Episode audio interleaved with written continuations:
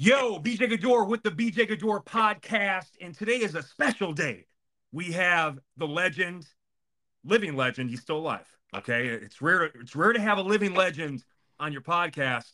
Jeremy Scott, aka Jay Scottsdale, born in Minnesota, living in Scottsdale, Arizona. One of, if not the best fitness podcasts in the game, the Jeremy Scott Fitness Podcast. I think he might be the most shredded, jacked, financially literate man on the planet. is that is that safe to say? I, I don't know if that if I'm all that, but I'll I'll take it if that's like an unofficial title for sure. Dude, I'm your flavor flav. Accept it. I appreciate it. Look, man, I, I'm really excited to get you on the show. The last time I had you on was like, I think the in, in the first year I started this podcast six years ago, and uh, I'm like, you know what? It's been a while since I had him on. You know, you're so busy with your own successful podcast. I've been blessed to be on uh, your show a couple times. Uh, really have enjoyed it, and I just thought it'd be great to get you on and uh, just you know talk shop uh, w- with our folks here. Yeah, and I'm glad you're actually doing yours again because it's one of the few things I would actually probably listen to that's out there. So happy to have you back in the podcast arena. Oh, I appreciate it. I, I you know I'm like uh, I have been flowing this shit. I'll take like three to six months off, and then I'll get like five episodes in a week. You never know. Um, and we're going to talk about so many things today. Uh, you know, quick highlights. Uh, you know, Jeremy is undergoing uh, a lower back rehabilitation right now. I wanted to kind of hear about that. You know, because it, it's it's really a different process when you make a living with your body. And and you know, Jeremy is a professional athlete, just in the form of a trainer and coach. You know, everything is on the line with his body. He's also approaching 40. We'll talk about how he's grown his incredible podcast from scratch. And uh, we'll talk some financial literacy tips and a bunch of other cool stuff. But let's get started with what matters most. And this is the part where uh, the last couple episodes I've been talking to people about the NBA playoffs, finals, NBA in general. So all the basketball fans uh, love it, but those that don't are probably like, stop. They're not listening to the podcast anymore. But give, give me your take on the playoffs, the finals. Um, you know, I just think it's such an exciting. I love basketball. You were a D1 basketball player. You have a smooth, smooth shot, can still dunk at almost 40. What was your take on the whole playoff and final experience this year, 2023? Uh, I mean, playoff wise, like it, um, it's just better, you know, than regular season. I always say, I'm like, because again, there's so many games. The guys can't, not that they don't try, but you can't you can't die for 82 games. And so like you can just tell like when you watch a normal game, the defense is elevated, like everything. And I was you know lucky enough to go to uh, the when the Clippers were here for round one, I got to sit courtside for the uh, Phoenix Clippers game, and I've sat in a lot of great seats. I've never been uh, you know feet on the wood at an NBA game before. I've sat like row two, row three, but never in a playoff game, and it's just like it is like 10x louder than any normal game I've been to. And so like that was my obviously like intro to the playoffs. But then just seeing like how many series went way more games than I thought they would go. So I thought it was one of the best that I've watched. In the finals, you know, like it would have been cool to see the Heat win, obviously, because a lot of those dudes wouldn't even, you know, be playing on other teams and, and they're starting obviously for the Heat. But dude, like Jokic, bro, is just he's something else, dude. He's a killer. He is, man. And and you know, big ups to him. You know, he really the amount of uh shit he's gotten over the years with his, you know, the way his body looks and stuff. I mean, I was just talking on an earlier episode today about, you know, how Stephen A calls him a big fat tub of lard. I mean, like he's actually like he again, he, he doesn't have like the typical specimen physique you'd expect of an NBA player. Uh, but he's he's lean and he's one of the most conditioned dudes in the league. And uh, man, his stats uh, he's he's got like these sleeper insane stats because he doesn't have that explosive dynamic game that maybe uh, you know a LeBron has, but or or a Shaq. I mean, actually, that's what I was thinking about. Like, what would Shaq and him have looked like in an NBA Finals? Obviously, he would have just destroyed Jokic when Shaq was on offense, but I think Shaq would have really struggled guarding Jokic. Well, yeah, and he's got a game where it's like you you won't appreciate it, and, and most people probably like casual fans don't think ever will. But it's like when you we talk about like the best guys ever, we'll talk about like oh you know we'll name you know it's Kobe, it's Mike, it's LeBron. Like I get all that, but like we never talk about Tim Duncan ever. because it was so boring to watch. He would just show up and it's like all of a sudden you look at the game, it's like Duncan has 24, 12, 6, and 5. And he would do that routinely. And Jokic is similar, where it's like it's not flashy, it's not fancy. It's like he barely jumps or leaves the earth. And it's like I think I read a quote the other day where he's like, you know, I'm not really an athlete. I just I just play basketball. And he is not a great, you know, athlete in the sense of like if it's running fast and jumping high, but he is a great basketball player. And it's just it's hard to to wrap your mind around it because it's like the dude gets picked last for the, the All Star game because it's like in an All Star game setting he sucks because it's just basically a highlight reel. But if you take apart like what he does, it's like it's amazing to watch. Tim Duncan is a great comparison, and so is Kareem. Like these are guys that really didn't depend. Obviously, they have the the seven foot height. Okay, I mean that's that's kind of a given, but they they weren't dependent dependent upon insane physical prowess or athletic ability. It's just like they are skilled motherfuckers, and uh, and they're also very conditioned. They're lean. They don't carry any extra mass, and they've got a like he's got a real shot of playing 15 to 20 years if he wants to. But though He he seems like one of those dudes that I don't I think once he makes his money uh, and, and wins enough chips, I think I think he's gonna. He just seems disinterested in the whole, you know, the the extra shenanigans uh, outside of the court. You know. Yeah, he just seems like it's for him. It's like a job. Like he shows up. I, I go to work. I check in. Where there's dudes who, let's say, like Kevin Durant. Like I believe Kevin Durant like loves to just play basketball, and I think he would play for half the money, and he probably will play you know, well until he's, you know, basically dead. Like he'll always be playing and shooting, kind of like Reggie Miller does now. But I think it, when Jokic is done, I don't know if he like grabs a basketball and continues to play like at all.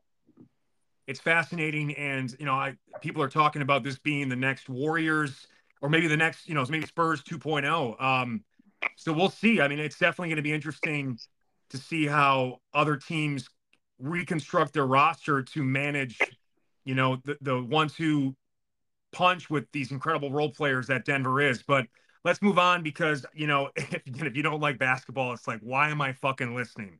But anyway, um, you recently hurt your lower back. And you know what's funny, man? Like, one thing about you that's always struck me is like nothing really has seemed to phase you um, over the years. But we we uh, got together recently when you visited Palm Springs for a speech, or maybe the last time was on your podcast. I forget which one, but you were like visibly, uh, in my opinion, kind of not shook might be the wrong word, but like this this lower back injury really, uh, I think affected you, and uh, you know, if, if affected is the wrong word, or at least like it's really changed. I think your perspective on maybe your your current and or long term approach to training. But I just wanted to hear your thoughts on it. Obviously, injuries are a part of this fitness journey and they can be super depressing, super demotivating. Um, and it's all about how you respond to them because oftentimes turning that weakness or injury, you know, into into that strength, you know, that's I've built my career on that in some cases, you know, overcoming knee injuries, overcoming being overweight, you know, again, like these are these are stories we can tell to inspire others. But, you know, uh, it just struck me like I was like, oh wow, this really because I remember when I, I hurt my back like a year ago, the same date. And uh, you know, I, I was kind of the same way you were with with regards to how it kind of impacted you.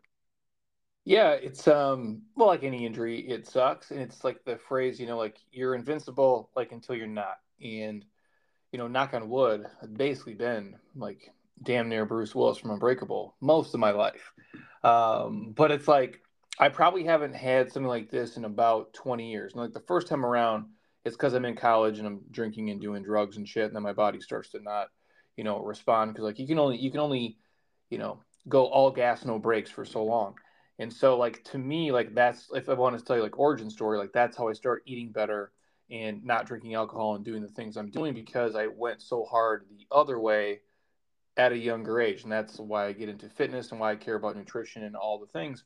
And that's kind of how I have to look at this too, where, you know, I wouldn't say I again, I've been making business decisions in terms of training, like you and, and a lot of people who obviously are in fitness for like a long period of time. But I would still, you know, we've talked about this before. Like I probably trained sore as fuck for like every day for like probably 10 years. And I would do stuff to where not that, you know, because it's hard, right? Like you you don't know where to draw the line because what got us here is what got us here. And it's like when do you take your foot off the gas? And like, if I have any like talent or like any special ability, it's to be like uncomfortable and miserable as fuck and just do stuff anyway. Um, which works to your benefit in a lot of ways, but then also like it works against you. So, um, yeah, this is probably the first thing physically that made me realize, like, yeah, dude, you're not 17 anymore. Where, not that I didn't like understand that, but I there's again, I'm all, I'm gonna be 40 in you know damn near a couple weeks, and the the clip at which I'm like loading and just doing things aerobically is still, in my opinion, like super super high. I think higher than you know a normal human would do. And uh, now it's like I, I kind of look at it a little bit different because for anybody listening, like just specifics, like I had uh, compressions at L3, uh, L4, L4, L5, L5S1, bulges, bulges, and then unroofing um, in the front. And you know, there's probably 80 million factors of it. Uh, and yeah, it was the first time I ever like had MRI or, or done anything. I mean, the fact that I've made it this far unscathed is uh, is probably a miracle. So it's like if I had experienced it like at 26 or 32, and then now it'd probably be different. But this is like where, oh yeah, dude, you're not gonna be perfect like forever with every single body part, and things will pop up. So yeah, it was a a big fucking pain in the ass to be honest with you. But now it's like since then it's like 13 weeks. I've done mobility for a minimum, and this is like I would be sitting the sheer minimum, an hour a day, every day for 13 days. And there's things I can do now at week 13 that there was zero fucking chance I could do um, like on day one. So I'm already way better, and I just have this different body awareness uh, than I've ever had before. So albeit it sucks shit, um, it, I have to look at it. Like it's probably like the best gift because I'm going to have this different set of skills now um, and we're creating new programs. I got a program. It's like this is a rebuilt program. We're going to put out in 2024 um, that I'm already putting the pieces together just because I've been so hyper focused on this. So try to make it positive. But yeah, it was uh, definitely sucked ass. I was just going to ask when is the lower back reconditioning products coming out? Because that's you're that type of cat. You know, you're you're the type of guy that will turn a negative to a positive, a setback into gains, and uh, the mobility gains are the best gains, man. I think that's uh, something that happens. And, and you did this injury happened. You were sitting down, like I'm, you know, you're you're a physical specimen, and you or hurt your back sitting down. Like it, it happens at some point. He's wild, uh, bro. You know, wild. The, the the body tax man comes to collecting. Yeah, I mean, it's and that's where and now it's like when you start to really talk to other people and, and you see other people. Um, yeah, I don't want to say like you can relate uh, better, um, but you can, and you, you see like you start to look at, you know, obviously something happens in your life, and then you, you know, hindsight's always twenty twenty. But if when I look backwards and say, okay, what could be the things that you know caused this? And it's like sometimes you know how I look at this, and that's I'm not a huge fan of MRIs for like a million reasons. One, because that machine is like a fucking death chamber.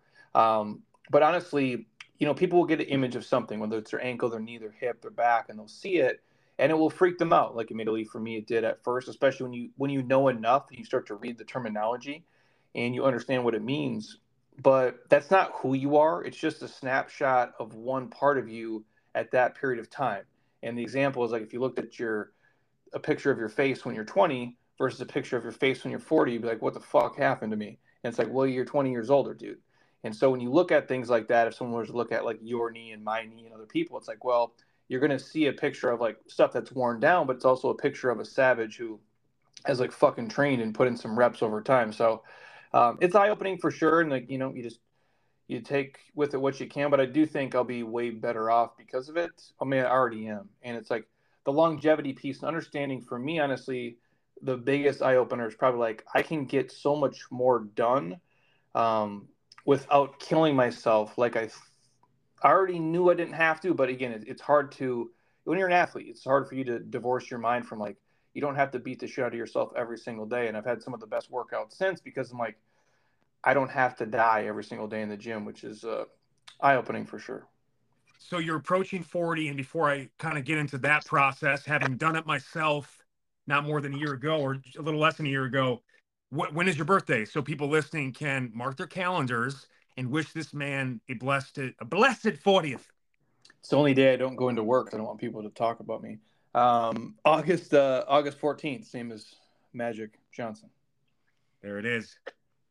There it is. Now, I've talked at length about, you know, the process of approaching 40, turning 40. I, I know right around 38, I, I kind of started getting depressed about it.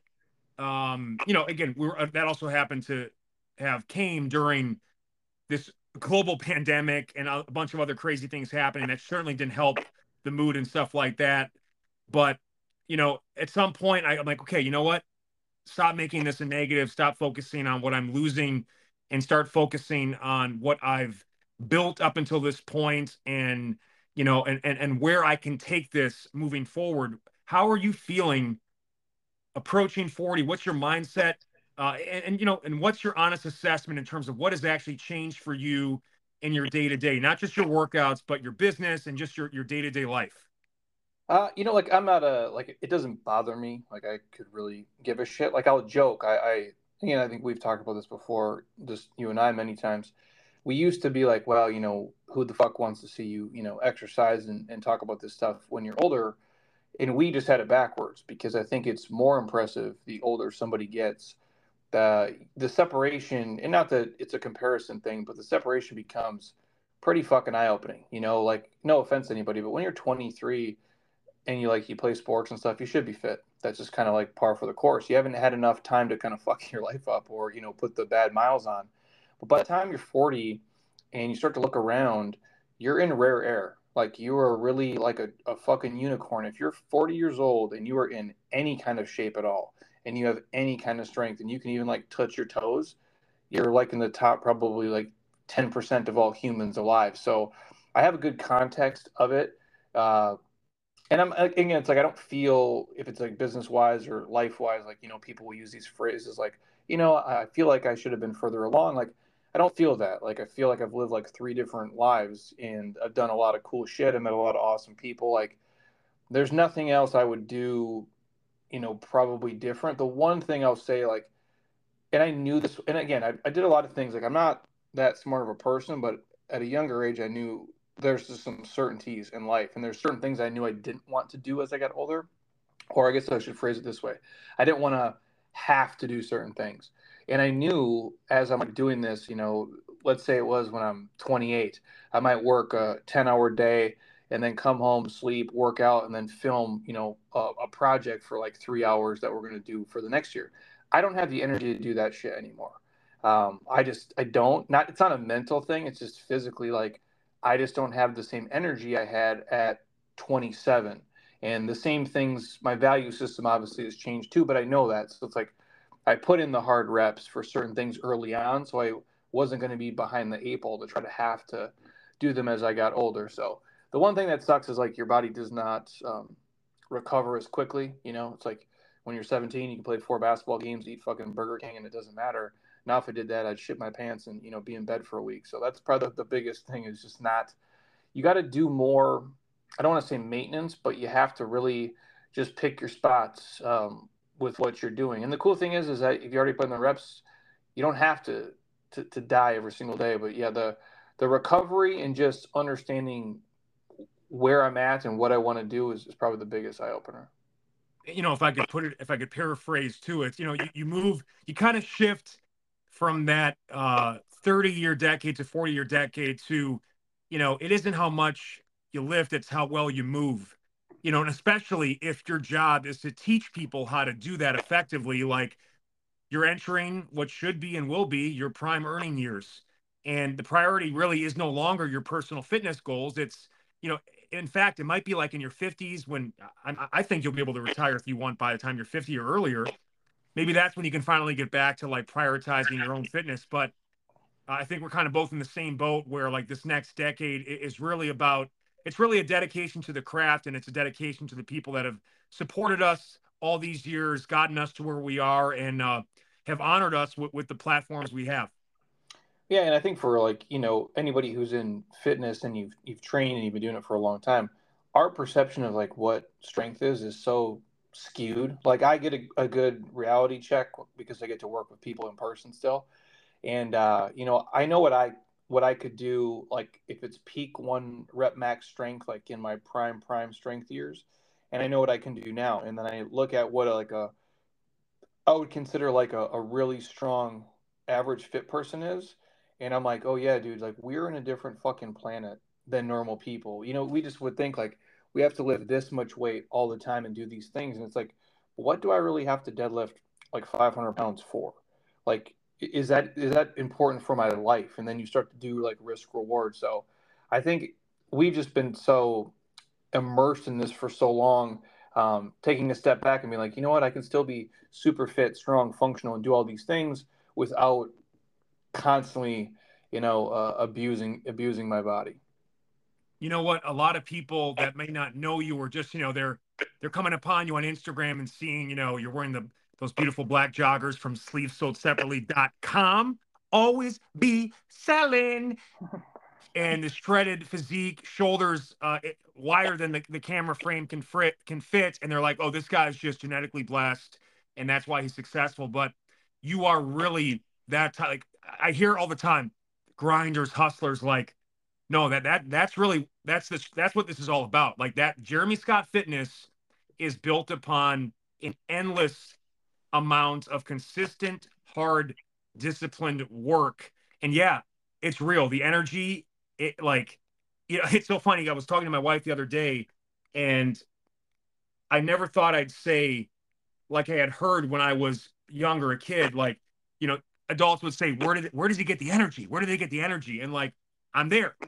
You know like cause uh, i don't i don't use i don't do any extra movement i guess more than i have to. Like i'm i'm, I'm always pacing because we got a lot of shit to do. You know we gotta we gotta do our own workouts. We gotta constantly make new workouts.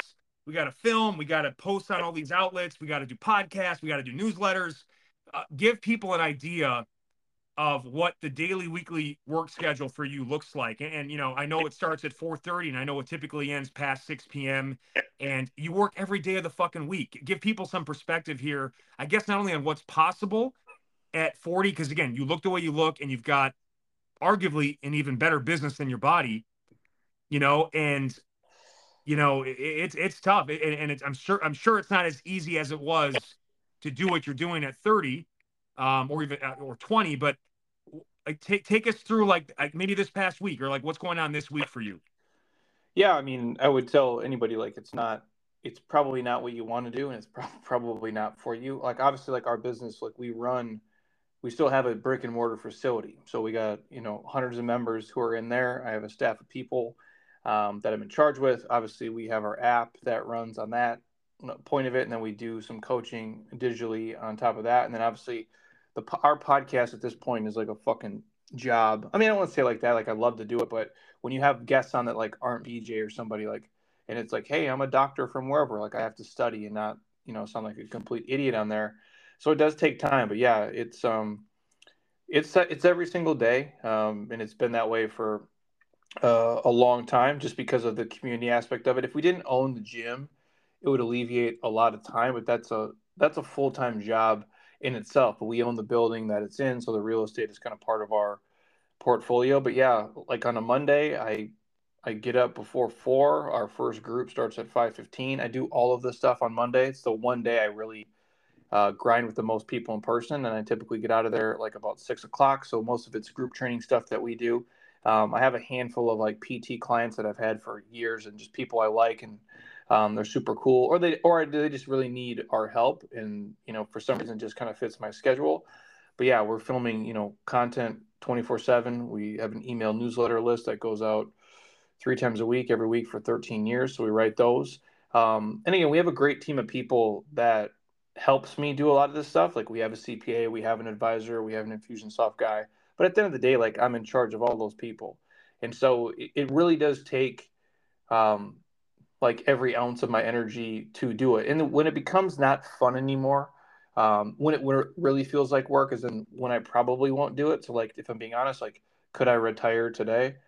Pretty much. Like we could just rent out real estate and I could be a landlord and just fucking hang out if I wanted to. But I'm still having fun uh, doing a lot of it. But yeah, it's definitely uh, there's days where I'll even question like, dude, what the fuck are you still doing this for? But then you know the next day I'll have a good day. So it ebbs and flows. But yeah, it's definitely it's it's my life. It's I've given everything to these guys and, and everything to our stuff. And again, it's I I've made the money, and so I can't uh, complain about it. But it definitely is. Uh, there really is no days off if I want to do all the things that I'm currently doing. Something will will have to give for me to give more free time.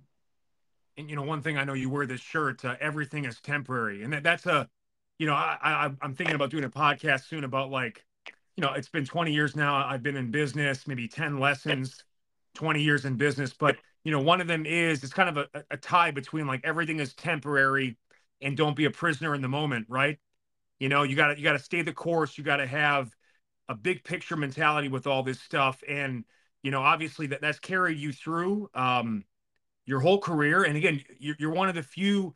You know, we're both one of the few fitness people still in the game after the pandemic. It decimated the fitness industry, but you're also like on an even more special elite level in the sense that you're one of the few gyms that survived the pandemic. And again, it all it's all because of the foundation you built, that consistency, uh, and also the expectations of the people you work with that you're just going to keep showing up. Now, you've got this next level of discipline in all the things you do, but I think one thing that really separates you is specifically your dietary discipline. You know, I, I don't know what exactly you're doing now, but I know you've been on that you know, you've been on the fasting grind a, a, long time, you know, typically one big meal a day. You know, if you eat something else, one big meal of the day, end of day, and then maybe you have like a small snack, shake or berries uh, midday if you're absolutely dying. But t- talk to me a little bit about that because, you know, one thing we've talked about in the past is, you know, you can't necessarily be the strongest guy in the room, but if you have the mental fortitude, you can be the leanest guy in the room. And by the way, gal, person, you know, we're just talking we're talking generalisms here, but you know, let's discuss that piece because again, that, that's where I feel like, wow, like this guy can do all this work, he can still do his training, and he can do it on zero calories. Yeah, it's um, I we we do joke about that a lot. Like it's, and again, genetically, I was never going to be, you know, Brock Lesnar, so um, I was never going to be the biggest dude in the room, and especially like in the basketball world, you know, typically these people are monsters, and and most you know athletes are but i'm like yeah you can be you can be the most shredded um, if you if you want to be and if your genetics if you're an ectomorph you know like me naturally um, it's possible. Yeah you know i think eating is the hardest thing for for most people and uh, again the superpower i have is i can be uncomfortable as fuck and be miserable for long periods of time which like goes hand in hand with uh, with fasting. It's like anything, right? Like I think if you want to be more mobile, if you want to be stronger, if you want to uh, be a better singer or play piano, you just have to practice. And, and it's not for everybody. I do think has saved my life in a lot of ways, um, but it, it is a discipline for sure. And I I'm a process guy, so like the end result is cool, you're shredded, whatever. But it's the discipline of doing it each day, and it's like it's this challenge, you know, essentially to yourself. And for most people in fitness, like that's where the separation comes. And I, I'm just talking on a profession for us. Like when we came up in fitness, a lot of the magazine shit, a lot of the visual stuff, and it still is today, like with the men's health, with the bodybuilding.com and these things, they're not paying us, you know, because we're nice guys. They're paying us for what we fucking look like, you know. And there is an, uh, you know, obviously you speak and you, and you write the content, but if you don't look the part, like a lot of the things in my career wouldn't have happened for me. So there was this like external uh, motivator there for sure. And so, yeah, if if that's the route you go and you, you want to be like super lean, I've done podcasts on this before too. Like they're going to be uncomfortable at times, and you're going to be hungry at times, and that's just what it is. That's why I say it's not for everyone. So when someone comes into my office or, or reaches out on Instagram and say, "Hey, you know, I want to look like you," and like, "Oh, dude, I'm 40 years old. I've been doing this for you know multiple decades." I'm like, it's not something you just kind of naturally walk into because controlling you know your urges and the calorie restrictions and having a lifestyle that kind of fits your eating style is very hard for most people. And i every speech i do to every group i go to i say I, I don't have the same stress you guys do. I go i go into a building with my name on it. I work for myself. I do what i want. I say where i want. I wear what i want. You know i got money. My wife is smoking hot. I can eat when the fuck I want to eat. Like my life is amazing you know most people don't have that luxury. So it's much much harder to maintain a level of like elite fitness or elite leanness if your day job is just like you know working at the bank or something. You know what's crazy too? Like i, I eat in a very similar way to do uh, that you do but uh, you just you beat me on the weekends bro. Like i love to eat i think more than you do. And you you've we, we've uh, broken bread together many times. And I, i'm always kind of like uh, shocked by the shock you see when you see how much food I eat. It's it's, it's insane, bro. Like I remember, like I'm trying to think of like what's the, one of the worst ones. You know, here's an example. Like if we filmed um, Metashred Extreme, and we went uh like obviously we, you, you eat all week, but your body's de- depleted as shit. And we all went to like Five Guys, and you spent like thirty bucks at Five Guys, which is not that hard to do. I get it, like, but it's like multiple burgers, giant fries, bag is full, and then you're like, now we're gonna go to like this like fucking Mexican restaurant in a couple hours. I'm like, dude, I don't, I wouldn't eat for like another day. And then you go to that, you go to that dinner, I can barely like, I drink a diet coke and eat some polenta fries, and you're like crushing a whole meal. I'm like, how the fuck is this even possible? And I'm like, oh yeah, it used to be 300 pounds. Now I get it. Yeah, don't judge a book by its cover. I'm a fat fuck still to this day. And you know, one thing you talked about is uh, a key component of discipline.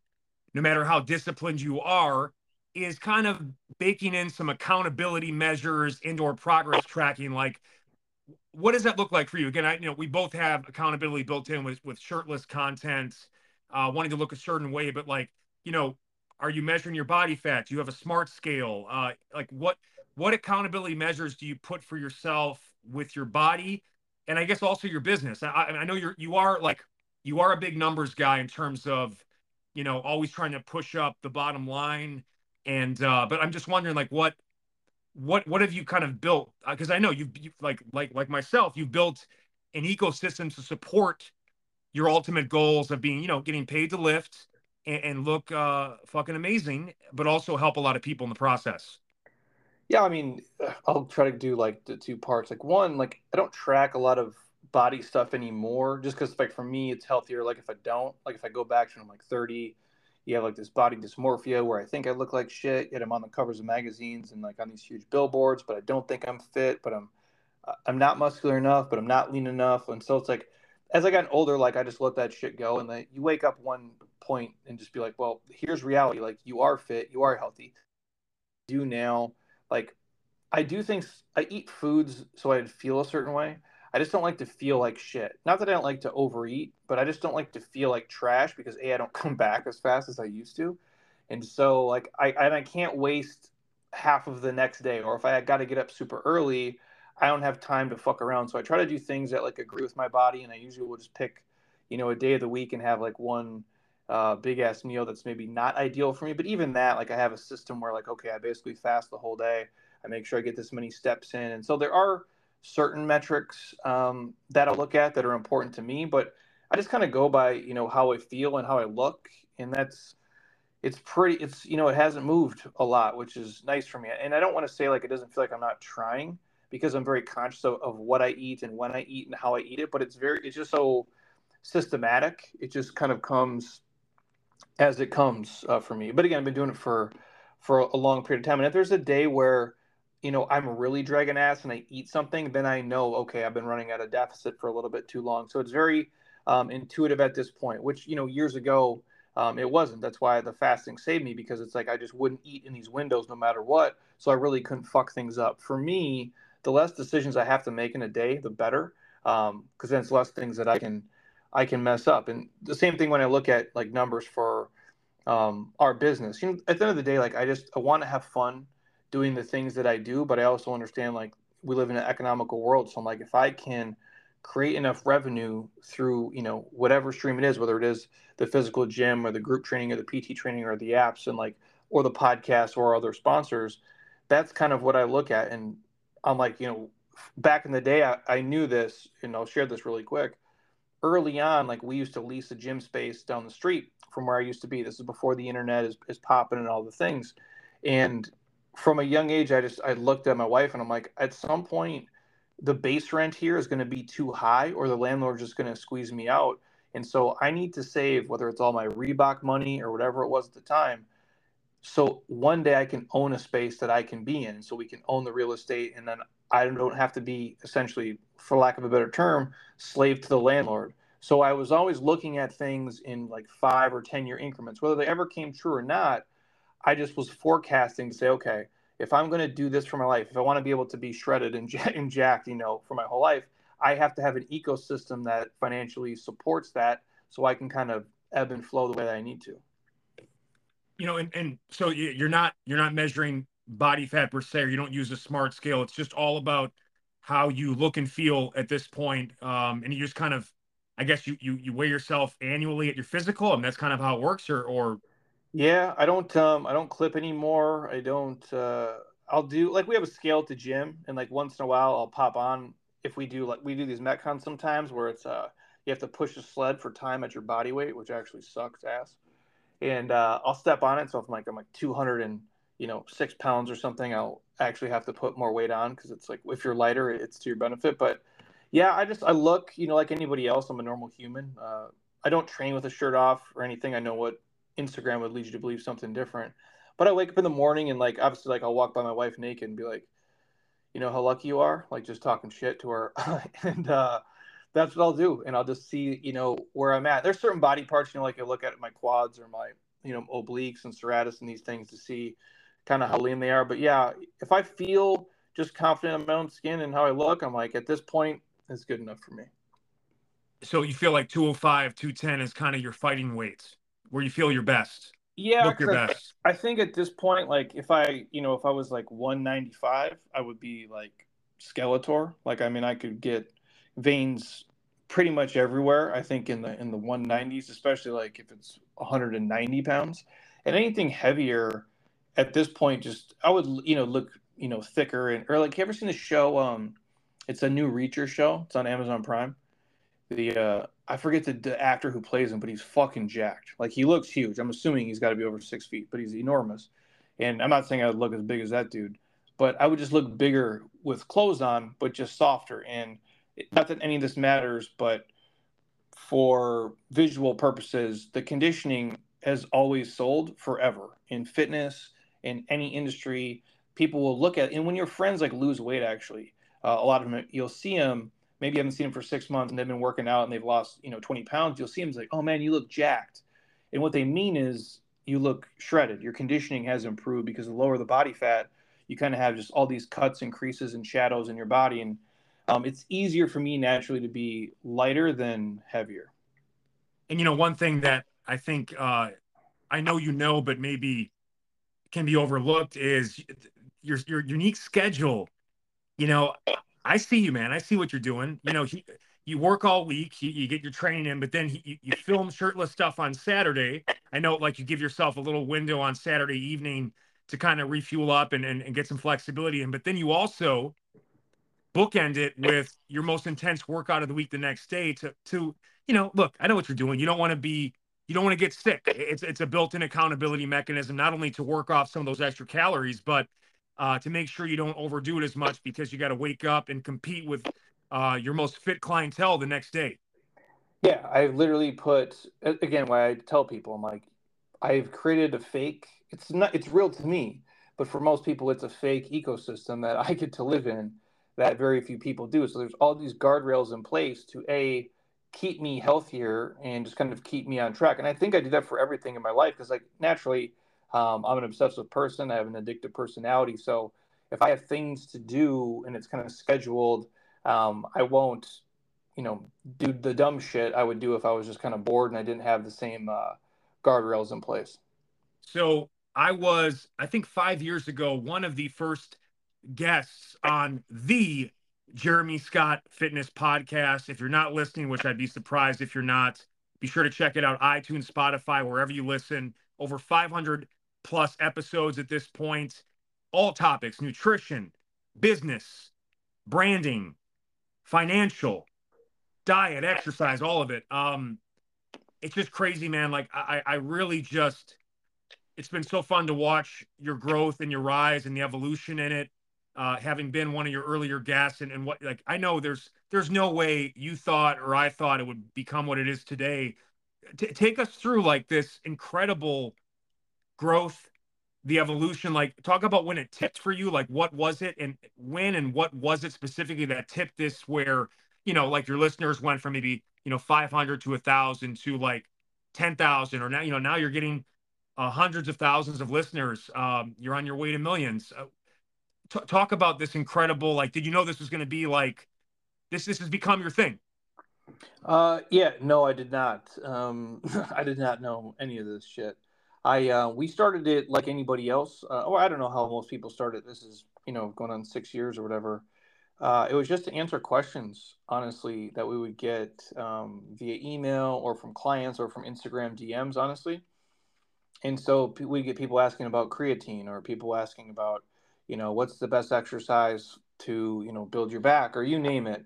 And instead of, you know, always trying to answer the same question over and over and over again and copy and pasting like a little bit of you know written text i'm like let's just make a podcast. And so the early ones literally were just into my phone um, or into an ipad. And, and i even know some of them i recorded like wait i'm talking like probably the first 20 episodes. Some of them were in my car like just talking into my phone in my garage before i like went in the house. Because i'm like oh, i'll just make a 15 minute podcast quick. Because if something you know came to my head i'm like well i can answer it and I, and I can speak on it in if anything, the biggest shift was probably the pandemic, you know. And I, while I always say this, I hated that um, season of life for sure.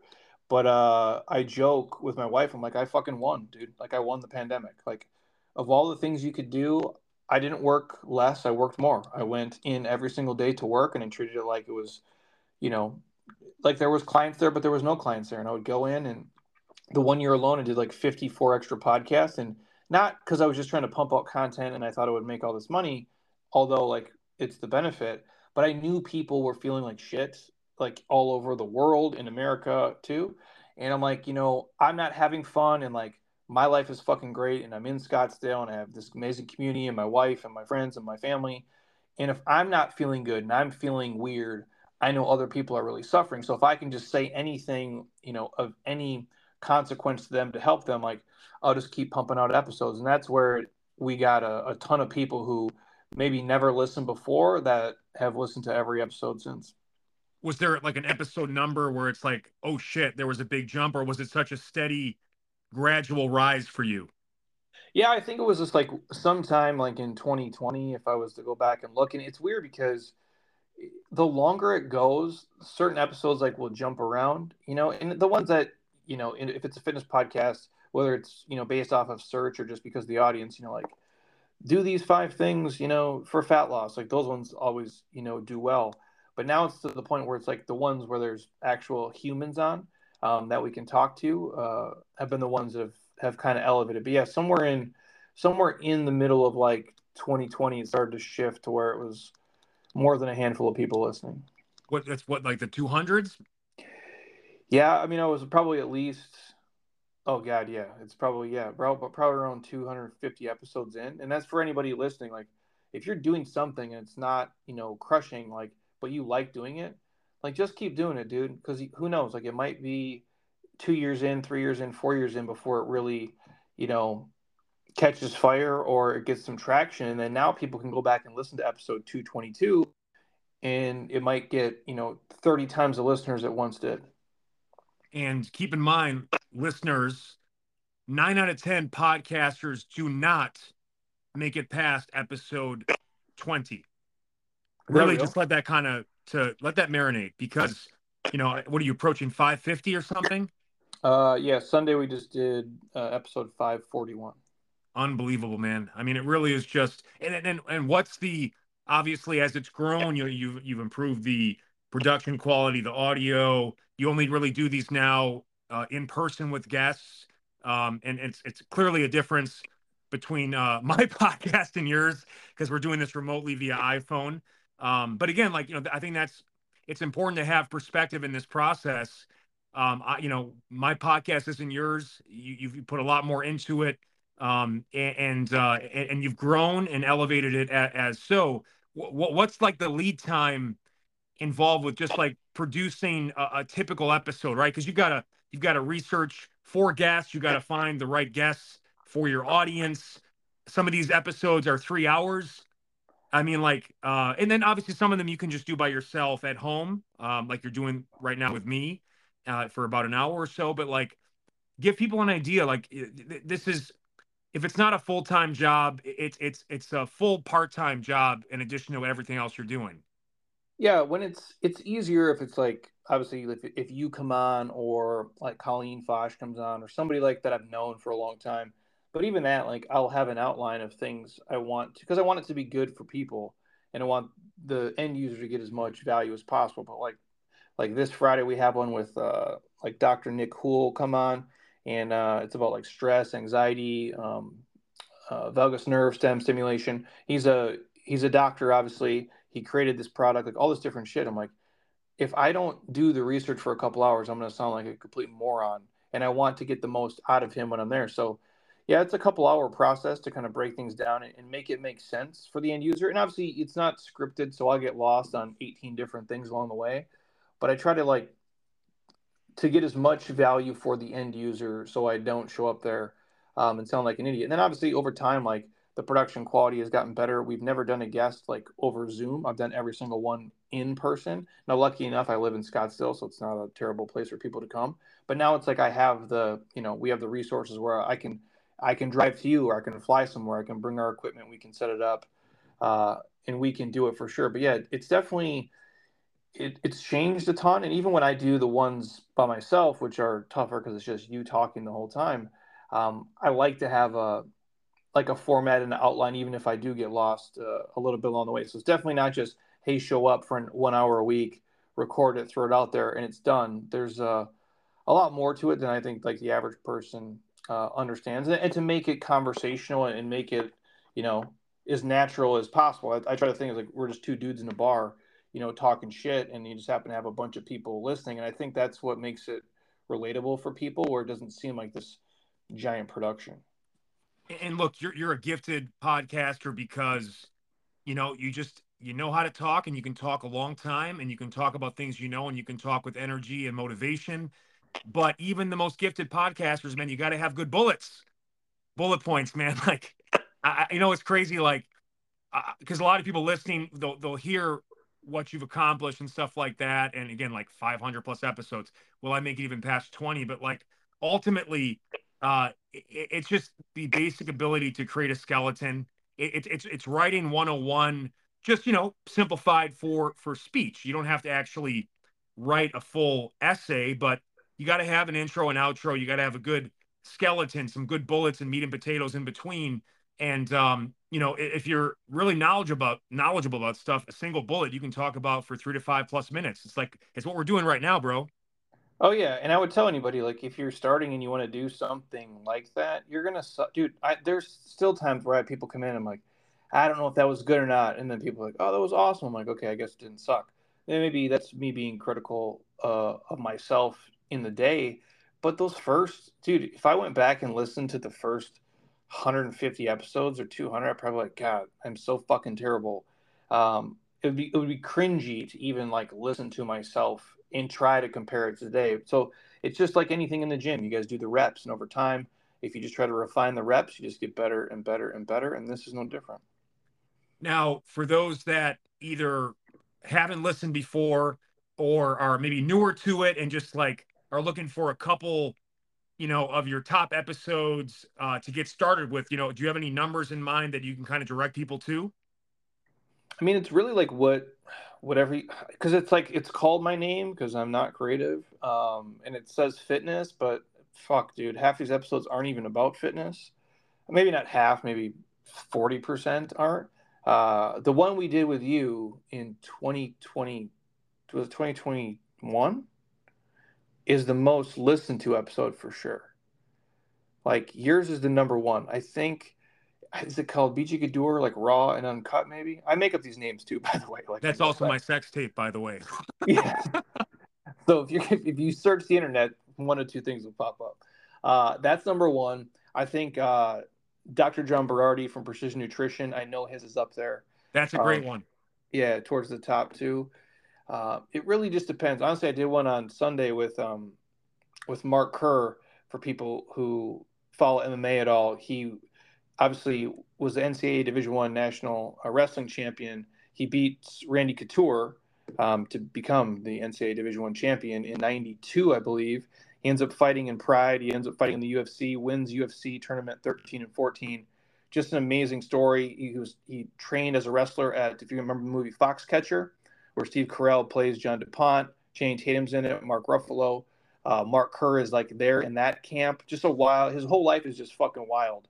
And uh, we just had him on Sunday. So it's like all we talked about was like UFC, fighting, combat sports. Like he's trained with Brock Lesnar, he's hung out with Mike Tyson, like all this wild shit. So I get access to like super cool, fun people now, which is uh, which is pretty awesome. I love it, man. Actually, I got that one in the queue, and I'm gonna be uh, that'll that'll get me like I can listen to that over the course of probably because it's a long one. It's almost three hours. That might like give me five days of walking material. Yeah, I mean that's the same. It's the way I do kind of audio books, in the same way like some of these, you know, they'll be shorter, they'll be longer, but I'm like that. I could have talked to that dude for six hours. It's like he's got eight million stories, and that's kind of what it is for me. Selfishly, I just get to access to like unique, smart, cool people, and we can just sit there and and talk shit. And if it's fun, I just kind of let it run. You know what's uh, one of my big shortcomings is I am. I guess I'm probably a terrible businessman if I'm being honest about it. Like I just started looking at numbers, Jeremy, uh, last year. I'm 20 years in. Um, I've survived entirely based on my passion, my consistency, and, uh, and I guess the natural gifts I have within this space. But um, you know, you've got these these these gifts as well, but you've really taken the financial literacy seriously. Now, for those listening, you know, what are again? You have great podcasts on this. This is more of a rapid fire situation. Like, what are what are three to five financial literacy tips for beginners, people that are trying to take control of their their money, their budget, ultimately their life, their future. You know, uh, what what were the three or five things that you did or that you recommend to people now? I mean, the first thing, what you value, you guys, it's how you spend your money and it's how you spend your time. There really is no debate about that. If you look at what you value in your life, it's what you spend your time on and what you spend basically your money doing. And a lot of people get confused and they think they're doing the right things. Yet when you look at the habits, they don't really map to their goals or what you say you want to do. Um, for most people, just general, you have to spend less than you make. I know that sounds like really simplistic, but probably 75% of Americans do not do that. So, in giving every dollar like a name, does that make sense? Or like giving every dollar a purpose. So when you get paid, if you're getting a thousand bucks a week or five thousand bucks a week or ten thousand dollars a week, it doesn't matter every dollar has an assignment and it has a place to go. So whether that's like your mortgage or your car payment or to your retirement, to your bills, you have to know where your money's going. If you don't, you're going to overspend it. It's become too easy nowadays. Like we don't even use paper cash. I mean, I still do, but most people don't. So there's no pain pathway in your brain. When you swipe a credit card, they give you the stuff and they give you the card back. There's not really an exchange of goods. So your brain doesn't really map to it. So it's way too easy to just click and buy, click and buy, click and buy and you kind of get out of control. It's the same way people wander into being overweight, the same way people wander into being into debt. Those are the easy ones off the bat. And for most people, again, I understand how to leverage, you know, good debt versus bad debt. I understand all that. For most people, having less overhead in your life is going to be easier for you in the long run. And if you can own some assets that appreciate with inflation, like real estate, it's probably your best bet. If you look at most millionaires, uh, and how they got there, it, it, tends to be through real estate. And so most of the things that you're going to buy are going to go up over time, short of it being like a trailer or something. So if you can own your house, um, I think it's ideal. It's, it's a fixed place for you to live. And again, if you can own multiple pieces of property, awesome. But if you're never, you know, if that's not a goal or you don't want to be a landlord, I go, that's fine too. If nothing else, save at least 15% of your income, like towards your retirement. I don't think that's enough, but I would start there you know, once all your debt is paid. But first and foremost, I would tell people if you have a mortgage, that's fine. All the other debt you have, if it's a car payment, if it's student loans, if it's credit card debt, if you can like get rid of that shit, the sooner the better because you're paying American Express, you're paying BMW, or you're paying Sallie Mae. You want to start paying yourself. So stop paying someone else interest and start paying yourself interest. And if you do that for two decades, it'll completely change your financial life. Dude, I love it, man. I love it. And again, you, you got to check out his episodes on money at his own podcast. Lots of great stuff there. You've also had some good guests on the topic as well. Now, your beautiful wife, Heather, uh, is involved in sales with Westin Hotel Resort Groups, but she also is an integral part of your gym and, and the podcast itself. A lot of great episodes with you and her together. You guys have obviously great rapport, uh, a lot of fun, uh, you know, husband and wife bickering. You sound like an old couple, even though you're probably the hottest couple in Scottsdale. Uh, you know, what are, what are what are some tips on working with your wife? You know me, I, I I've been my wife and I have, have been in business together uh, since Jump Street as well. It's it's it's not easy. Uh, sometimes it's great. Sometimes it can take a toll on the relationship. You know, what what are some tips for people that are uh, you know trying to do uh, you know business with with not necessarily even your just your wife, but also family? It can get complicated. Yeah, you know, there's certain things like if it was if she only worked in this business, I don't think it would work. She is actually in Los Angeles today. She just flew out this morning. She has her own, you know, corporate career, and I think she would always need that because she's the type of person. If she had a, if someone asked her what she did and she had to say she worked for Jeremy Scott Fitness, I think she would fucking have a heart attack.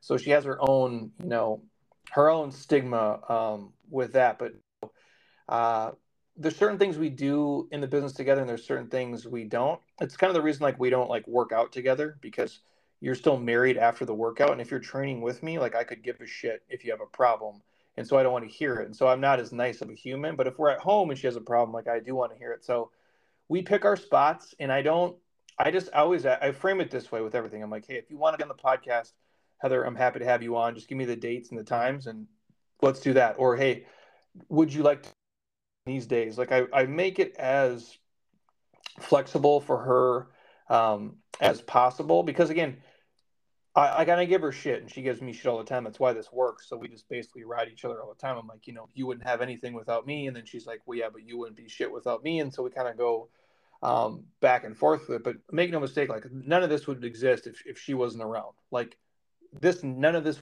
ever would have happened. Um, my entire existence in this entrepreneur world, I don't know how it would even have been possible. Not from the fact that she's been filming me, you know, do this shit for like 15 years at this point, but she's like the number one fan. Like my first groups of people I would train here would be her and some girlfriends in a park.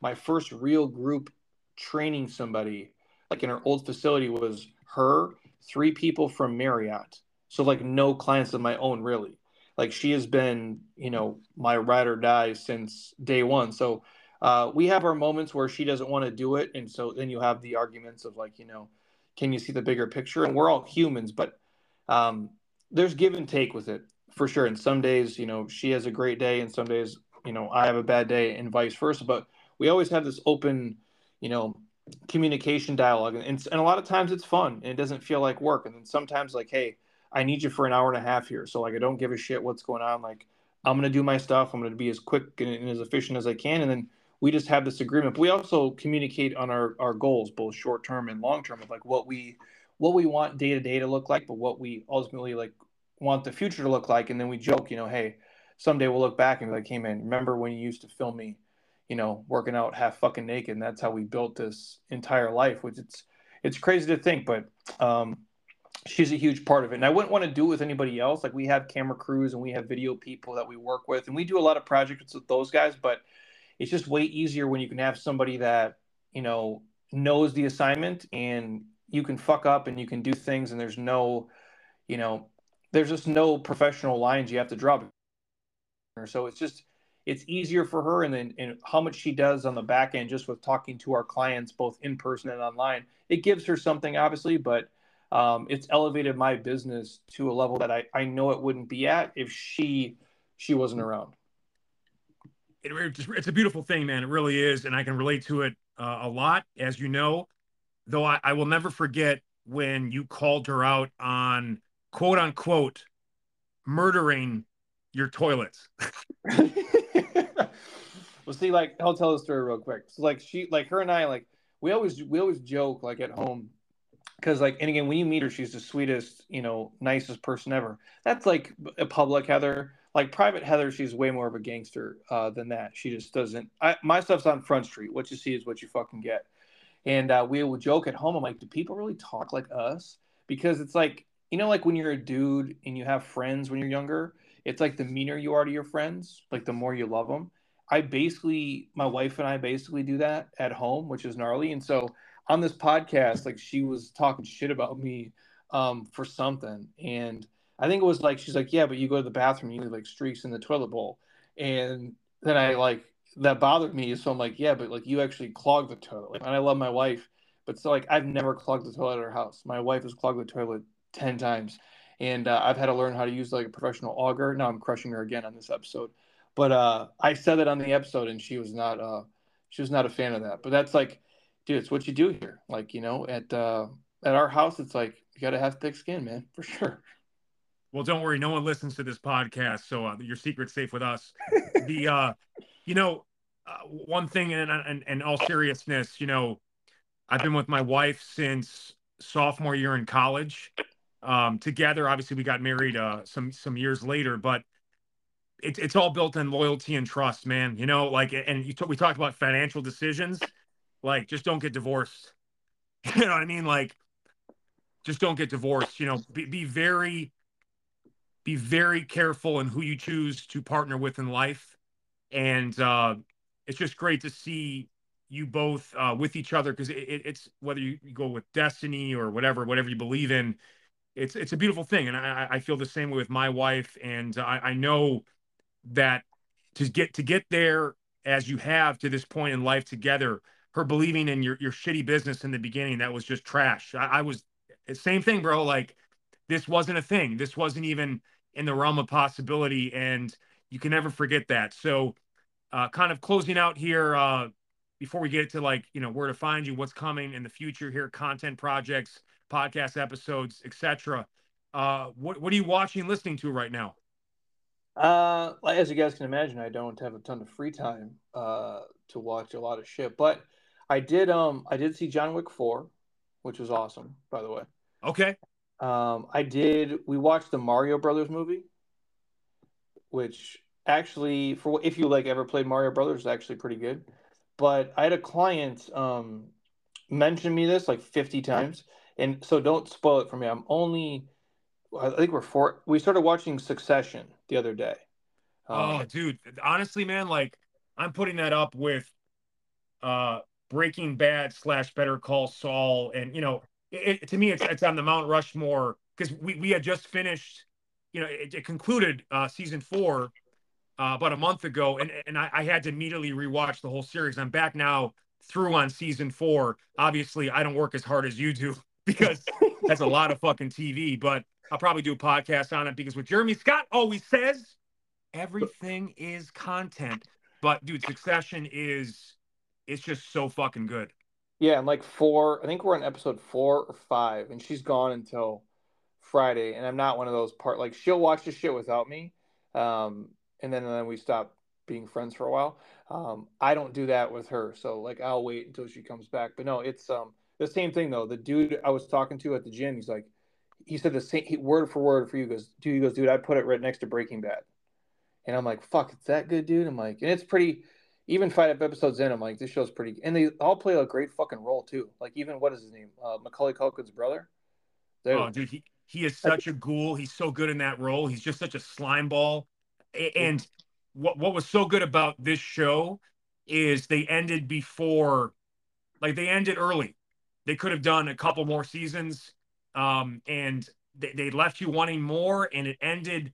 It was a perfect ending. It made complete sense uh, though you still throughout the whole thing you didn't you didn't know what exactly was going to happen. So just it's a real credit to the writers. As you know, my wife is a writer and uh, and also a podcaster, and she writes original content and stuff. And when when she felt the same way that I did about it, it was also a testament because again, good writing like the it, it ends the way it should, but you have no idea what's going to happen throughout the process. And uh, very rarely will I finish a series and immediately go back and watch it like I did because I'm like, uh, you know, because it, it really um, it really needs to be watched in succession. I, I, think to appreciate the show, you should do what you're doing now. Like you really should like you should watch an episode a day. I know you won't. You got too much shit on your plate, but um, a lot of the content or the way it's it actually in some cases like one season, the final season is like it's like seven to 14 days across 10 episodes. So like it feels like you're going almost day to day with these people.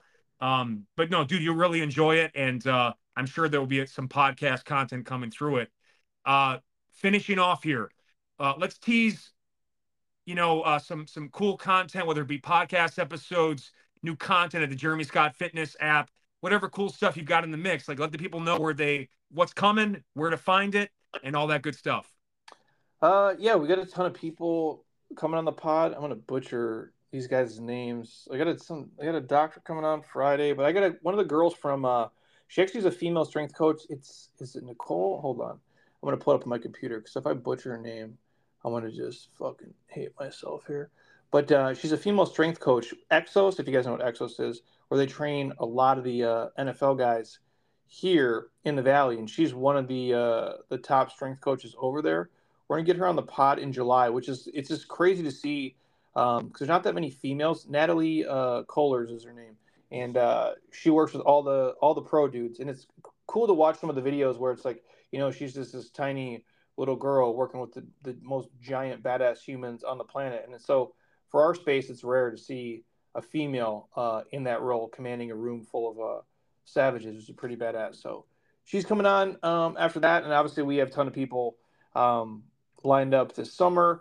And then, uh, yeah, it's a Jeremy Scott Fitness podcast on all the platforms, and then obviously our app. But just do BJ shit. Like, don't come do our stuff. Um, people don't leave anyway. You know that, bro. Um, well, you yeah. know what? I, I, like I said, you know, if you have to bounce between us, if you want to do both, if you want to, uh, you know, look, we're, we're, we're after the same things. We, you know, we don't have the exact same approach, but, you know, we're all about, uh, especially at this tender age, man, longevity. We want, we want to help people do great things anytime, anywhere. We want people to have ownership of their fitness, not get, you know, caught in the trap of trends and gimmicks and scams.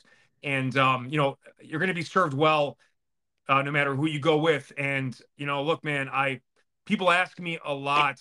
You know, you know, I'm not a big. I used to network, bro, but I'm not into it as much anymore, especially since I left Men's Health, and now I'm a total hermit at home. Um, I changed my Instagram bio to uh, it says "Stay at home man." That's my pronoun. and uh, and it's true, but like honestly, man, like I really we we try to get together uh you know, if not semi-annually, annually, uh, quarterly, and I, I, I look forward to it with great anticipation. Uh, it's you're one of the few people in the world like that that I feel like knows what I'm going through or that understands what I'm talking about or feeling. And people ask, you know, who motivates you, man? Like Jeremy Scott. Jeremy Scott is is like I guess he's the Nipsey Hussle of fitness. You know what I mean? Like hustle and grind, man. Um, and and and not in the like you know, vomity way that you see on social media with a lot of these influencers. Um, you know, like I, I, I really, really, uh, I mean it when I say like you're one of the few podcasts I listen to. Uh, you're one of the few people that I really respect, like truly, res- I respect people, but like truly respect in this space for not only um, your ability to grow, and, but just to stay in the game and find a way to stay connected to the craft uh, and by the way, like you truly, um, you know, I, I admire uh, your love and passion for helping people, and I also like the fact that just you keep it simple, man. Like I call this like the weekly BJ podcast, and I call it the Get Some Gains podcast. I'm like, you know what? It works for Jeremy just to go Jeremy Scott podcast, fitness podcast, whatever you want to say. I'm just going to call the BJ Gaddour podcast. I think in a lot of cases, I've made things harder on myself by trying to reinvent the wheel. You've kept things simple and you've just focused on building an incredible foundation.